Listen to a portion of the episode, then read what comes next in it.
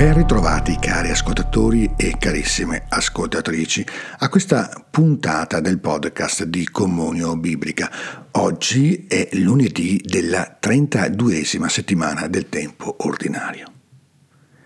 Le scritture scelte dalla liturgia odierna ci accompagnano dolcemente alle fonti della sapienza divina aiutandoci a pensare con bontà d'animo al Signore e a cercarlo con cuore semplice. È sempre molto forte il rischio, soprattutto per noi credenti, di cercare nel volto e nella voce di Dio quelle forme di rassicurazione con cui vorremmo sentire la nostra vita preservata dai rischi e dagli imprevisti disseminati nella realtà anziché rimanere aperti e disponibili al mistero della sua volontà che continuamente educa i nostri cuori alla fiducia e alla speranza. Egli, infatti, si fa trovare da quelli che non lo mettono alla prova e si manifesta a quelli che non diffidano di lui. Leggiamo nella lettura oggi, la prima lettura, quella tratta dal libro della Sapienza. Il cuore pacificato e unificato di cui parla il testo sapienziale si configura non tanto come un'ordinata e esaustiva forma di conoscenza delle cose, ma come quella capacità di non mettere continuamente alla prova di ogni volta che le situazioni in cui ci troviamo non rientrano nel quadro delle nostre aspettative o dei nostri desideri. Dopo aver messo in guardia i discepoli sul pericolo di scandalizzare i piccoli nella fede con il loro comportamento, Gesù nel Vangelo prova a suggerire una particolare forma di vigilanza. State attenti a voi stessi. Questa particolare forma di attenzione, o più precisamente di prossimità a se stessi, non allude a una cura della propria interiorità finalizzata al benessere personale, ma a una disciplina delle relazioni animata dalla carità. Se il tuo fratello commetterà una colpa, rimprovaralo, ma se si pentirà, perdonali. E se commetterà una colpa sette volte al giorno contro di te e sette volte ritornerà a te dicendo sono pentito, tu gli perdonerai. Richiamando il numero 7, Gesù fa un esplicito richiamo all'esperienza di Caino che dopo aver ucciso Abele viene raggiunto da un segno e da una parola di protezione da parte di Dio l'Altissimo. Chi ucciderà Caino subirà la vendetta sette volte.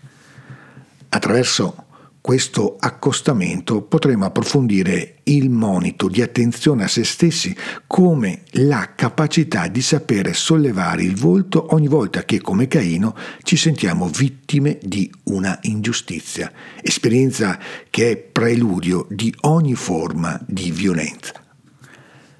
La pratica del perdono non esime certo dal dovere di aiutare chi è nel peccato a prendere coscienza del male che sta facendo, perché arrivi a non farlo più. Tuttavia, l'amore che rinuncia a giudicare e a ferire si esprime soprattutto nella disponibilità ad accogliere l'altro senza riserve e senza commenti, offrendogli quel segno di fiducia in grado di irrobustire la debolezza del cuore.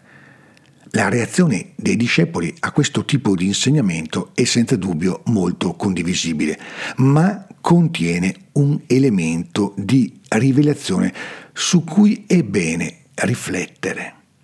Accresci in noi la fede. La fede è l'ingrediente essenziale per poter amare così tanto e così bene come il Vangelo raccomanda, perché la sfida rimane quella di riprendere in mano la vita a partire da una grande visione, nella quale nessuno è né deve sentirsi figlio di un Dio minore. La risposta del Signore sembra sviluppare il tema della fede in una direzione insolita. Se aveste fede quanto un granello di senape, potreste dire a questo gelso, sradicati e vai a piantarti nel mare. Ed esso vi obbedirebbe. Mentre crediamo di poter potenziare il nostro deposito di fede secondo un criterio quantitativo, l'insegnamento di Gesù ci costringe a verificare il dinamismo della fede, soprattutto secondo una prospettiva qualitativa, peraltro di tipo paradossale, dal momento che non è la grandezza, bensì la piccolezza la sua misura decisiva. Le parole di Gesù sembrano dire che la fede non necessita di essere abbondante, visto che un granello di senape è già una dimensione sufficientemente a renderla efficace. Ciò di cui davvero necessita è di essere adeguata alla debolezza del Vangelo e alla stoltezza della croce. Il perdono non è fatto di gesti clamorosi, ma è uno spirito che ama l'uomo e si esprime in tutte quelle piccole attenzioni quotidiane alla realtà e alla storia, il grande santuario dove tutti maturiamo sotto il cielo paziente di Dio. Buona giornata e ogni bene nel Signore.